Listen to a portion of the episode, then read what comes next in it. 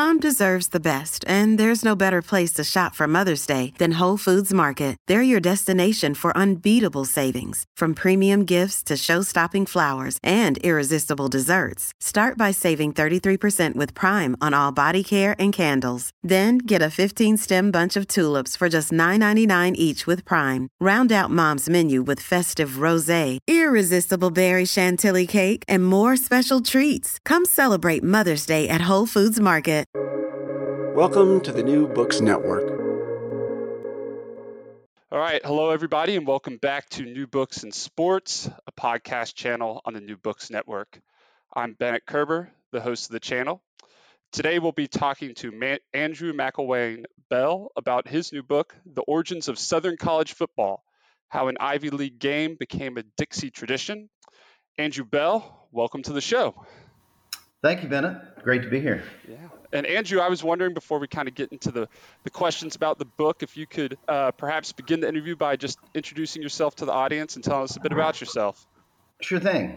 Um, I grew up in the Shenandoah Valley of Virginia, probably like many places in America, football and basketball were the two most popular sports, and I've, I've been a football fan my whole life. I've played the annual Turkey Bowl games at Thanksgiving in the backyard with cousins and brothers and, and uncles. So, uh, and then started playing organized football later on. But uh, all throughout this period, my grandfather, who had gone to Hampden-Sydney College, it's a small liberal arts college in Virginia, he went there in the 1920s. Um, and back there, Hampden, back in those days, Hampden-Sydney would play bigger schools like the University of Virginia and Florida, even. So I would hear these stories from my grandfather about his college career and his, his glory days on the gridiron. So it, like it really piqued my interest in the game. Uh, and finally, as we were talking, Bennett, uh, uh, right before the show started, um, I did my undergraduate work at the University of Alabama in the 1990s. So I was a student there when Gene Stallings won a national championship, and as you you know can guess, it, it made a huge impression on me and contributed to my passion for college football. Yeah, we, and, and as Andrew mentioned, we did chat before. I'm an LSU alum, so I have this kind of southern passion for college football. Uh, actually, whenever I was an undergrad, I uh, I was there whenever Alabama beat LSU in the 2011 national championship game. So it wasn't as good of an experience for me, but uh, yeah, we, I, I, gave Andrew my respect for the Alabama program for sure. They've accomplished some great stuff. Right, uh, and it, and frankly, it's hard. You know, I tried to an historian needs to check his his prejudices and predilections at the door when he's writing about or she's writing about a, a, subject. And so I tried not to spend too much time on Alabama football in the in the book. There are a lot of other programs out there, and I recognize that. Yeah, no, and I thought you did an excellent job, and I appreciated you in the, in the introduction. You kind of come out and say that you're like, you know, I'm I'm an Alabama fan, but I'm going to try to put my biases aside. So that, I think it was yep. well done. Thank you, appreciate it. Um, so yeah, I'm interested about the project itself. So how did you come to write? And I'm sure kind of the personal connections, but um, what made you decide to to get into writing a project about the origins of Southern college football? Well, as I said, this was a labor of love for me as a fan of the game. Um, I also have an academic background. I uh, did a PhD in 19th century history from George Washington University. And I've written a couple of other history books, so I have a, a good grasp of the period in which college football was conceived, the uh, industrial era slash progressive period. But I, it was natural curiosity, really. I wanted to know why college football in particular, and not just football in general or, or high school football or professional football, but college football is the South's most popular pastime. I think anybody knows that. You ask the common person on the street, you know, what's the most popular sport in the South, and they would say college football. Um, and I've I've met many people uh, in my life from the South, they will rearrange their personal lives in order to accommodate uh, their favorite team schedules. And for example, I don't talk about this in the book, of course, but I had a fraternity brother in college. He, his girlfriend's parents had driven up from Miami to take them out to dinner, and they were a very serious couple at that point. And he uh, he politely refused. He said, "I'm sorry, I can't I can't go out to dinner. Uh, Alabama's playing tonight." Um, he apologized, but you know they were completely baffled by this, and I think pretty offended. So the the passion is just unparalleled. It's Saturday is you know a high holy day in the South. Football is a college football is a religion. And like I said, I'm from the South, Louisiana, so it resonates with me. I know the, the wedding seasons, it's be- better safe just not to even schedule a wedding in the fall. That's right. Because yeah, unless you want someone watching a football game during the wedding ceremony, it, it's a dangerous it's a dangerous game to play. It really is. Absolutely. Um, so something, you know, I'm, I'm a college football fan, and, and maybe some of the listeners know this as well. You, you always hear about the first college football game between Princeton and Rutgers in 1869. However, before I read your book, I was not aware of this. Uh, very interested to learn that the first game almost occurred in the South at Washington and Lee. So, uh, what happened? Why didn't this game occur? And, and um, also, kind of a follow up question is what would this game have looked like? I assume it wouldn't have looked like uh, our, our, our current day college football games. No, it would not. And that's a good point. Um, Washington Lee, for your listeners who may not know, is a, a, small college in Lexington, Virginia, in the Shenandoah Valley, about half an hour from where I grew up. Um, the Princeton Rutgers game, which is considered to be the first intercollegiate game in history, occurred in November 1869. So, Washington and Lee University had scheduled a game against the Virginia Military Institute, which is directly across the street from Washington Lee's campus in October 1869. So that's one month before the, the Princeton Rutgers game. Uh, that had to be canceled because of bad weather. There was a rainstorm. Uh, but it would have been America's first intercollegiate game if it had happened. And as you said, these early games were played before the rules of football were codified. Maybe you've uh, heard the term scientific football from that from that period. It just means it's an organized game with a, a you know direct written down set of rules. Uh, that didn't exist in 1869. Um, different regions of the country played different by different rules. And so, if you had witnessed, let's say, a game in the 1860s at Washington Lee, in some instances, I found in my research, there would be as many as 100 players uh, on each team. And yeah, it's primarily a kicking game at that point, but really there aren't a lot of rules. So you could you know, cheap shot another player. You could carry the ball. You could uh, punch the ball, slap it, however you needed to advance it forward. It was um, a really Darwinian kind of struggle, if you want to look at it that way. So rules and team sizes are irrelevant in this period. And as I said in the book, the early football games at Washington Lee, they're they're more like chaotic clashes between rowdy undergraduates um, rather than any sort of organized game. But that's what it would have looked like. It's mob football is another way to describe this period of football's development. So it sounds like yeah, people are concerned about the violent nature of football today. Today, it would have been much more violent back then. Oh, absolutely, absolutely. People, you know, were seriously injured, and for a long time, uh, it was not unusual for somebody to die during a game. And we'll talk more about that as our, our conversation unfolds. I know.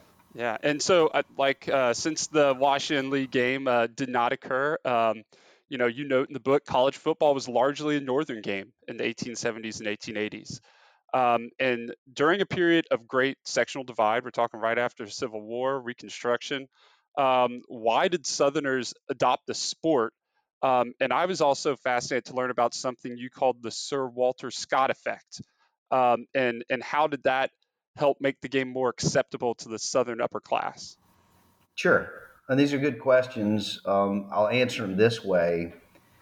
The South's defeat during the Civil War it left it with a massive inferiority complex, and it, you can imagine the South after the Civil War is like post-war Germany or Japan. Okay, we've lost this war, so uh, we need to look to our conquerors' institutions for for guidance. How do we rebuild our society? And so Northern universities, in particular, are seen as bastions of enlightenment. They have uh, academic curricula and methods that Southerners wanted to reproduce at their own schools. So, at the same time, Walter Camp at Yale, largely uh, known as the father of American football, but others are beginning to develop this scientific football game, and it is becoming popular at places like Yale and Harvard. And so, Southern educators want their schools to be every bit as good as Yale or Harvard uh, adopt this new game. They insisted that football be played on their campuses as well. And so, in regards to your question about the Sir Walter Scott effect, is, is something I mentioned. Sir Walter Scott was the the author of Ivanhoe that uh, it was really made a big impression on Southerners in both the pre-Civil War and post-Civil War period. It uh, rekindled interest in the medieval era in the South. So Southerners have long imagined their region as the last remaining stronghold of sort of aristocratic privilege in the United States. We see all these, uh, you know, immigrants coming in in the 19th century to places like New York and Chicago, and there's this tumultuous democracy and and you know energy, but also disorder on some level. And Southerners like to to fancy themselves as uh, you know a much more orderly society, an enchanted land, as I say, inhabited by fair damsels and men of chivalry who are championing these virtues from the from the medieval era or a bygone era. And so football's popularity comes on the scene in the late 1800s and early 1900s.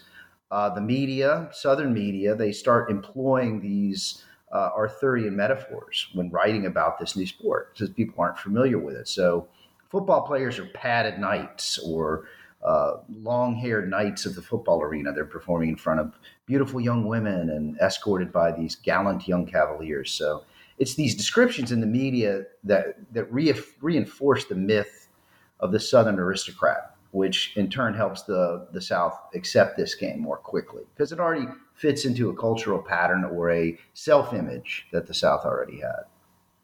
Yeah, and, and also I, I was uh, learned from reading your book as well that um, John Hopkins, um, in particular, played a pretty important role in the emergence of Southern football. And you know, I initially, whenever I think of, of Southern football and just the South in general, John Hopkins doesn't kind of jump straight to mind. Um, yeah. So, how was it that John Hopkins uh, became so influential in the emergence of Southern football? Yeah, and Johns Hopkins was America's first research university. Um, it was based on the, uh, the German model. It was founded in 1876, right about when football is beginning to gain traction in Ivy League schools. And Southerners uh, really were interested, a lot of them, in just getting off the farm, getting an education, getting a better job. Uh, saw this as an appealing place to, to study. Um, I found, interestingly, that a lot of the people who founded football programs in the South studied chemistry at Johns Hopkins. Um, that was interesting, but it's partially geography. Johns Hopkins is in Baltimore. It's closer to the South than places like like uh, Harvard or Yale. And a lot of faculty there uh, were Southerners themselves. So that's also appealing. And in the late 19th century, Southern alumni uh, found little academic colonies or posts, if you want, um, from Hopkins that are, you know, all the way from Virginia to Texas. I found that that by 1896, over 30 schools had at least one Johns Hopkins faculty member um, on on the payroll. So these included people like Charles Herty, right? He's the father of Georgia football. He got a PhD in chemistry at Johns Hopkins, or George Petrie uh, founded the Auburn football program. He did a PhD in history at Johns Hopkins, and Charles Coates, chemistry graduate student who founded LSU's program. I'm sure you know who Coates is, Bennett. Um, you know, these are these are guys who are being first exposed to the game at Johns Hopkins, but going there to get these advanced degrees to be able to help their home states uh, build successful universities. Yeah, and, and, I took courses in Coates Hall at LSU's campus, so yeah, very right. familiar with the name. Sure. Uh, now, uh, Southern college football, as you mentioned, by the 1890s and early 1900s, certainly, um, you know, it, seems to have become more commonplace in the South, and the students uh, seem to really take to the violent nature of the game. In particular, we noted it, it was a very violent game at this time. Um, however, you note that it almost led to the sport's demise, that violent nature of the game. So, how did the violence both help college football become popular in the South, but almost lead to its demise at certain schools? Yeah, good question. Um, and as I argue in the introduction, violence has been part of the, the Southern experience from the very beginning. And uh, that's largely, it's, you know, an uncomfortable subject uh, due to a dependence on unfree labor, right? First in the form of indentured servants, uh, and then later uh, slaves, right? So keeping these laborers in line requires a tolerance for violence, or required a tolerance for violence that just became part of the South's cultural fabric ultimately. And so another layer to that is the concept of honor, which is very strange to modern American ears, but it's uh, honor played a role in, in normalizing bloodshed. And when I say honor, I don't just mean uh, gaining the respect of your friends or, or family or whatever. But it's it's something that holds Southern society together in this era of um, very informal networks, right? So you don't have honor, or you're not considered an honorable person. Uh, you may not get credit at your local bank, or you may not be given a promotion in the military. Um, you know, this affects your life. So, because of the importance of honor in in holding Southern society together with so much at stake, Southerners uh, could be expected at times to fight and even kill if it was necessary to preserve their honor.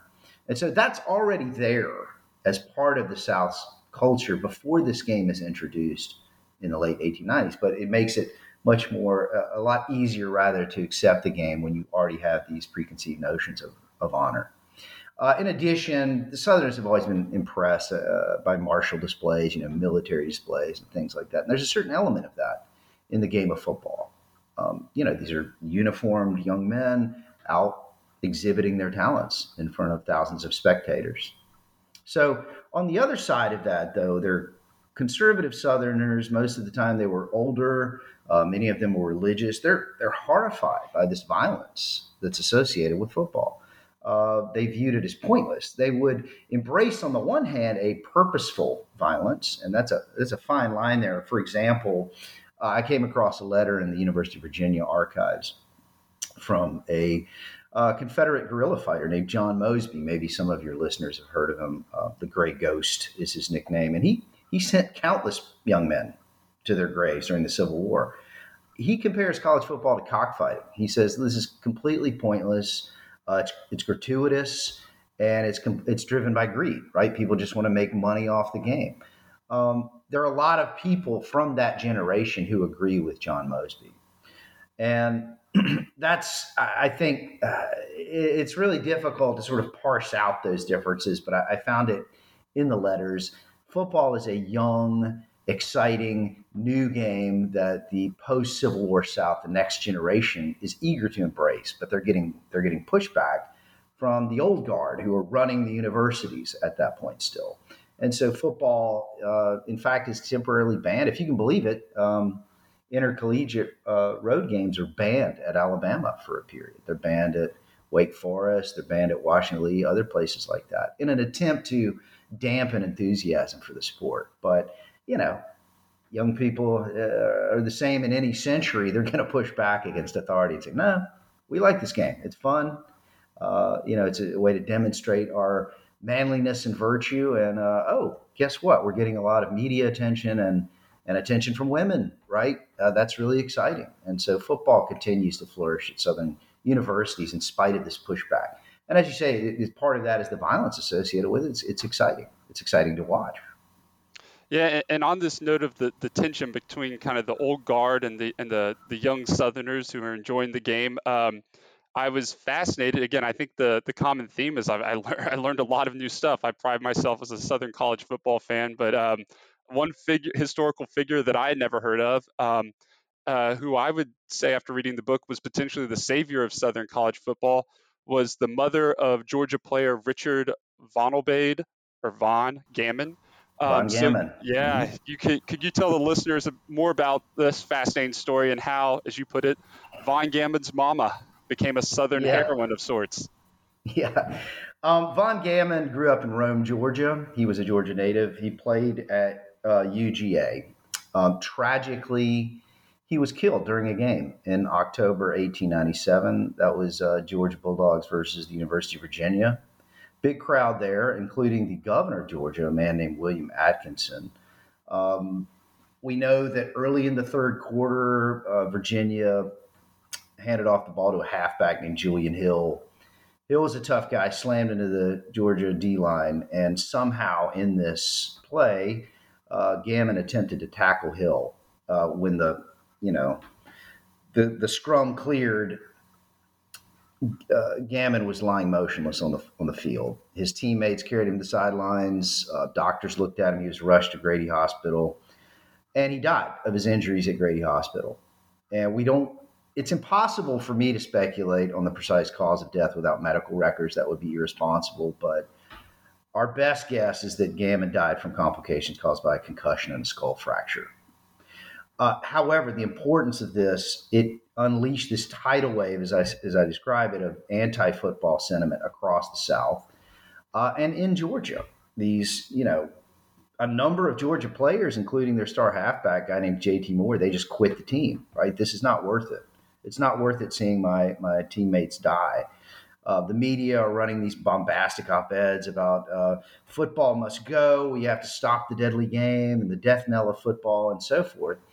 And what this leads to, uh, the Georgia General Assembly, if you can believe it, uh, rushes through a bill abolishing football in the Peach State. So you can imagine Georgia without football. It's, it's hanging in the balance. Um, but as we all know from our civics class, right, Bennett, that uh, a bill cannot become law until the governor signs the bill. Uh, governor Atkinson, who had witnessed the death of Von Gammon on the field, uh, isn't sure about what to do. And so, as I describe in the book, Von Gammon's mother, a woman named Rosalind Gammon, writes a letter to her uh, assemblyman in the Georgia General Assembly.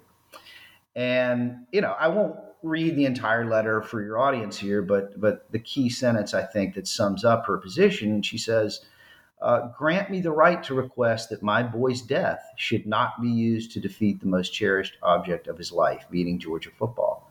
And so that letter, uh, you know, we can say had a, a big impact on on the outcome of this bill, and ultimately Atkinson uh, vetoes it so football is saved in the state of Georgia, and Rosalind Gammon becomes sort of the the heroine, the the mother of Southern college football, if you want to look at it that way, who sacrificed her son right on the gridiron uh, in the name of this sport. And this is a period when a lot of mothers and, and sisters and, and women are, are still grieving the losses of, of men killed during the American Civil War. So it resonates with a lot of people.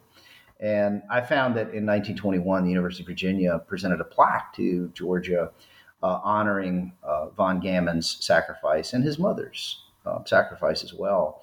So it's, you know, very emotional for people at this time. And, and that plaque, by the way, is still hanging in um, uh, Butts-Mehre Heritage Hall at, at, the University of Georgia campus. So anybody who's there can go out and take a look at it and they'll, they'll know the story of von Gammon and how his mother's letter uh, help preserve the sport at a time when it was very real possibility that football would have been permanently banned.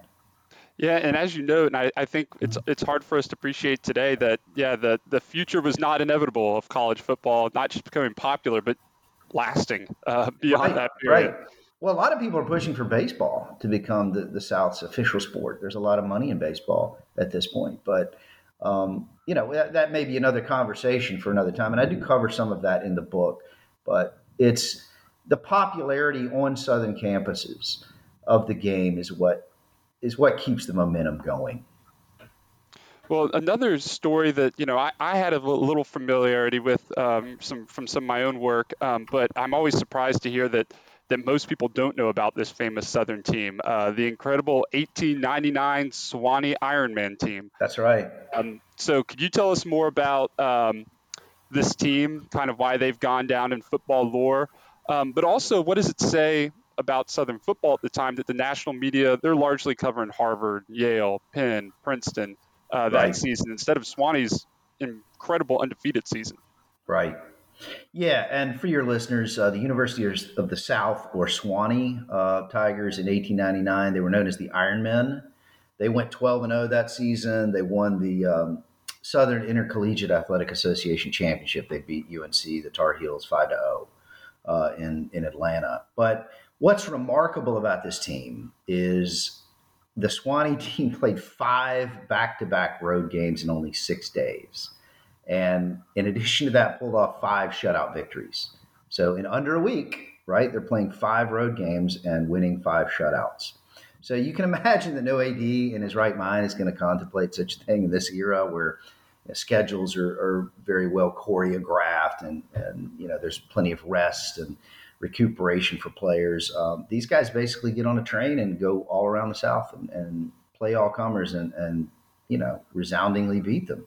So uh, that in itself means that, that Sewanee has, has earned a leg, uh, an eternal place in the, the history books of Southern college football. But sadly, as you point out, the sports media at the time uh, are primarily focused on Ivy League game uh, programs and Midwestern programs, and so Sewanee's achievement is largely unreported. It goes unnoticed.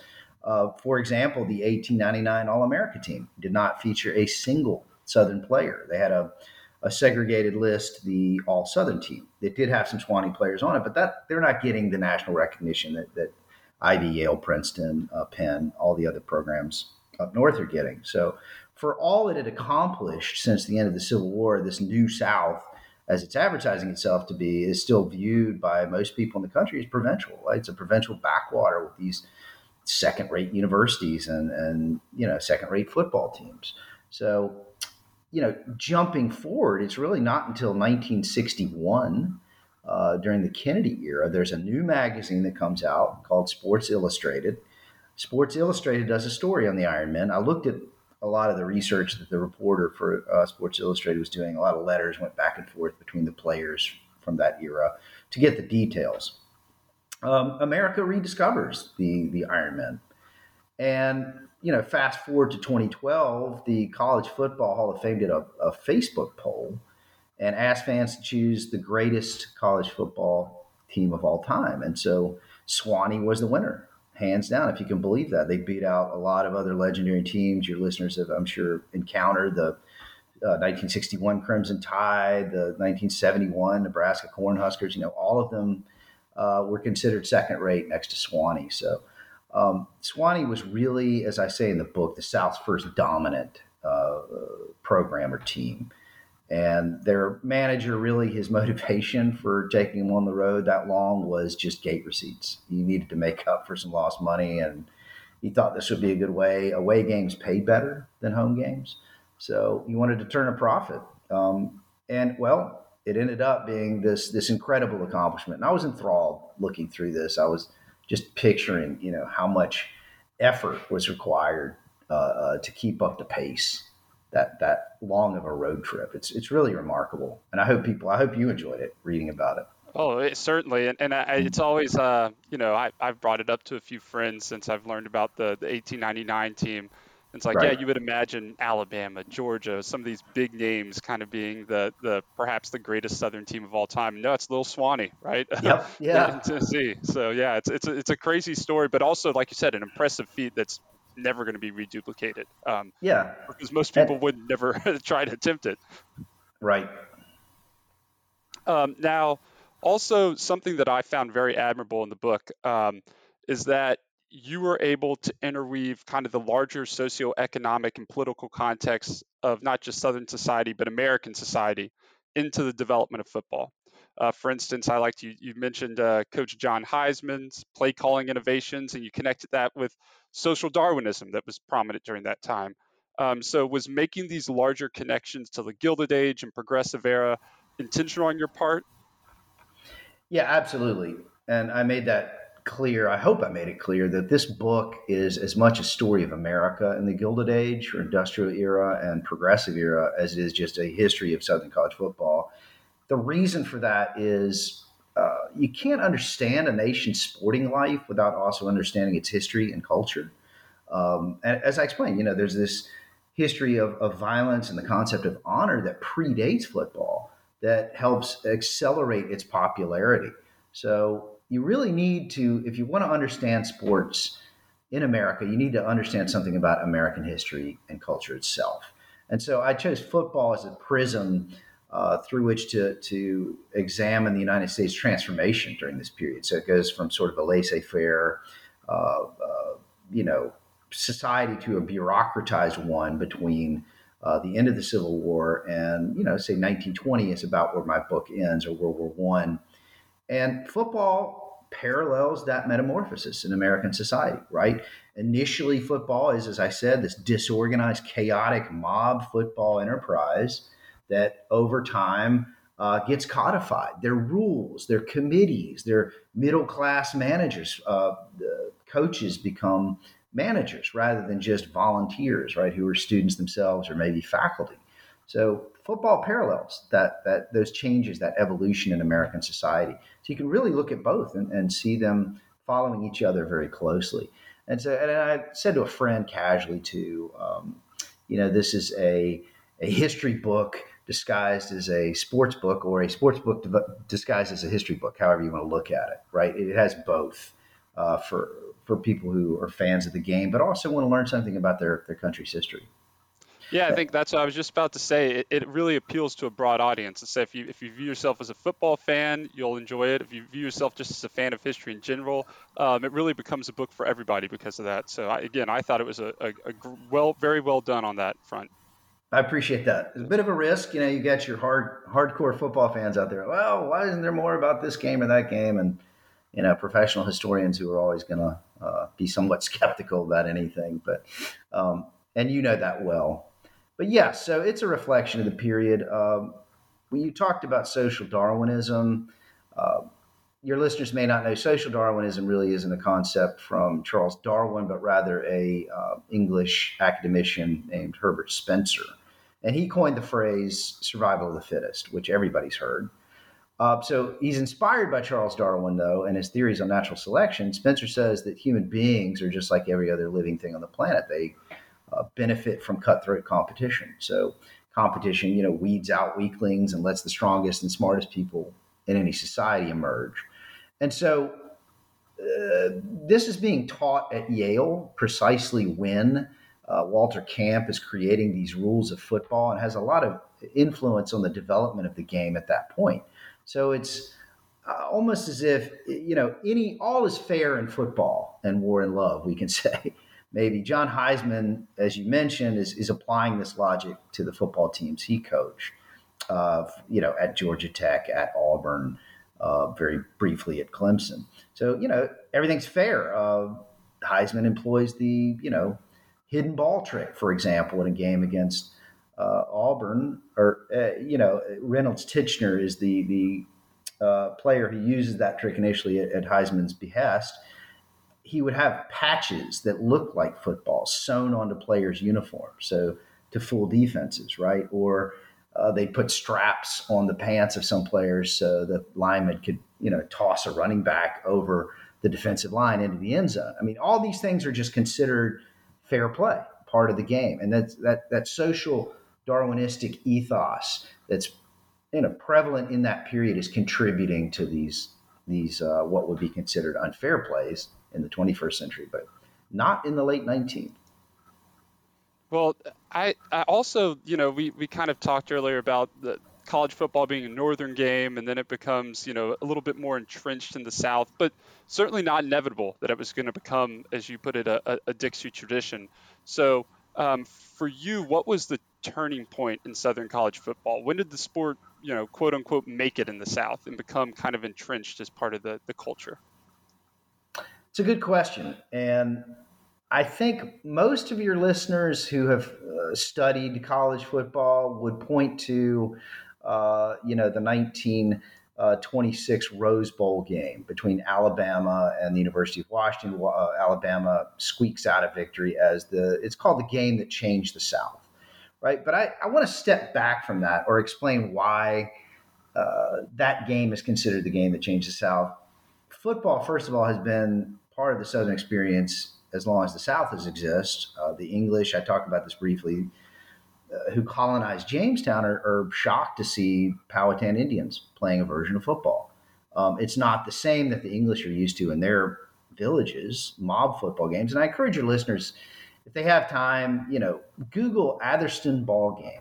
Just Google Atherstone ball game. Take a look at what pops up. That's a mob football game that's been played in England for a thousand years. Uh, or Royal Shrovetide football might be another example they could Google and take a look at. So these early versions of football are carried over to the New World uh, as Europeans or English in particular are settling North America. Um, so the rules of football, though, aren't really codified until the late 1800s, 19th century. So, uh, why is the 1926 Rose Bowl known as the game that changed the South? Well, a lot of it has to do with the changes in media. Uh, most people in 1920, for example, don't own a radio. But by the end of that decade, uh, most American households do have at least one radio. So you can listen to the game on the radio, which has this outsized cultural impact. and you get to know the individual names of the players and the coaches. And there is this uh, celebrity worship, cult of celebrity, if you want to call it that, that's developing in the 1920s and in that period. Uh, you know, Charlie Chaplin in the movies or uh, Babe Ruth hitting 60 home runs in 1927, the Fighting Irish at Notre Dame uh, become household names. A lot of that has to do with these these changes in media. Um, in addition to that, you see uh, proliferation of magazines and newspapers and coverage of these events, which means that games like you know Sewanee's road games in 1899 or even Georgia Tech's uh, undisputed national championship in 1917 aren't getting the same media coverage that the 1926 uh, Alabama Crimson Tide are. So it's it's a really important to provide historical context to all of these events. And why is that? You know, so well known. Uh, the Rose Bowl victory versus Swanee, right, winning a national championship over UNC or a Southern championship over UNC in 1899. Well, it, a lot of it's media, a lot of media hype. That's that's what this game is in part and it's and it's only grown, right? now, it's, only grown. it's only grown. That's right. Yeah. And so uh, I know you were talking about, um, you know, and also you mentioned your grandfather at the beginning. I found it very touching in the epilogue, um, kind of your connection uh, to to your youth and kind of how that uh, developed your passion. It was it was really well done, and um, you actually note that nostalgia, in your opinion, plays a large part in uh, college football's continued popularity in the South and across the country. Um, so can you expand on that for us and the kind of the importance of nostalgia in college football? Yeah, absolutely. Um, football, I think, connects us with the past. Uh, I quote James Michener in the book. He's an author. He wrote a book called Sports in America. And he said, most of life's a falling away. You, you gradually surrender the dream, right? And sports, uh, it's dramatic material because of, of how fast, you know, our lives progress. You know, we, we hit the climax early and then it's a, a decline after that. So part of the reason I, for me, I think college football is popular is a lot of us, um, you know, can live vicariously through young men in the prime of their lives. If it's only for 60 minutes, we get to watch uh, this exciting pageantry and, and athletic prowess and display on the field. And remember what it was like to be that, you know, young man with, with optimism and limitless energy. And you know, you throw in with that all these rituals that that Southern programs have, and you begin to think about relatives from your past who uh, attended these games, and if they could somehow, you know, come back and be here with us again, they would enjoy the game in its present form just as much as we do. And it, so it links us. It's part of, I think, the cultural glue that holds the South together, uh, or gives it a sense of itself.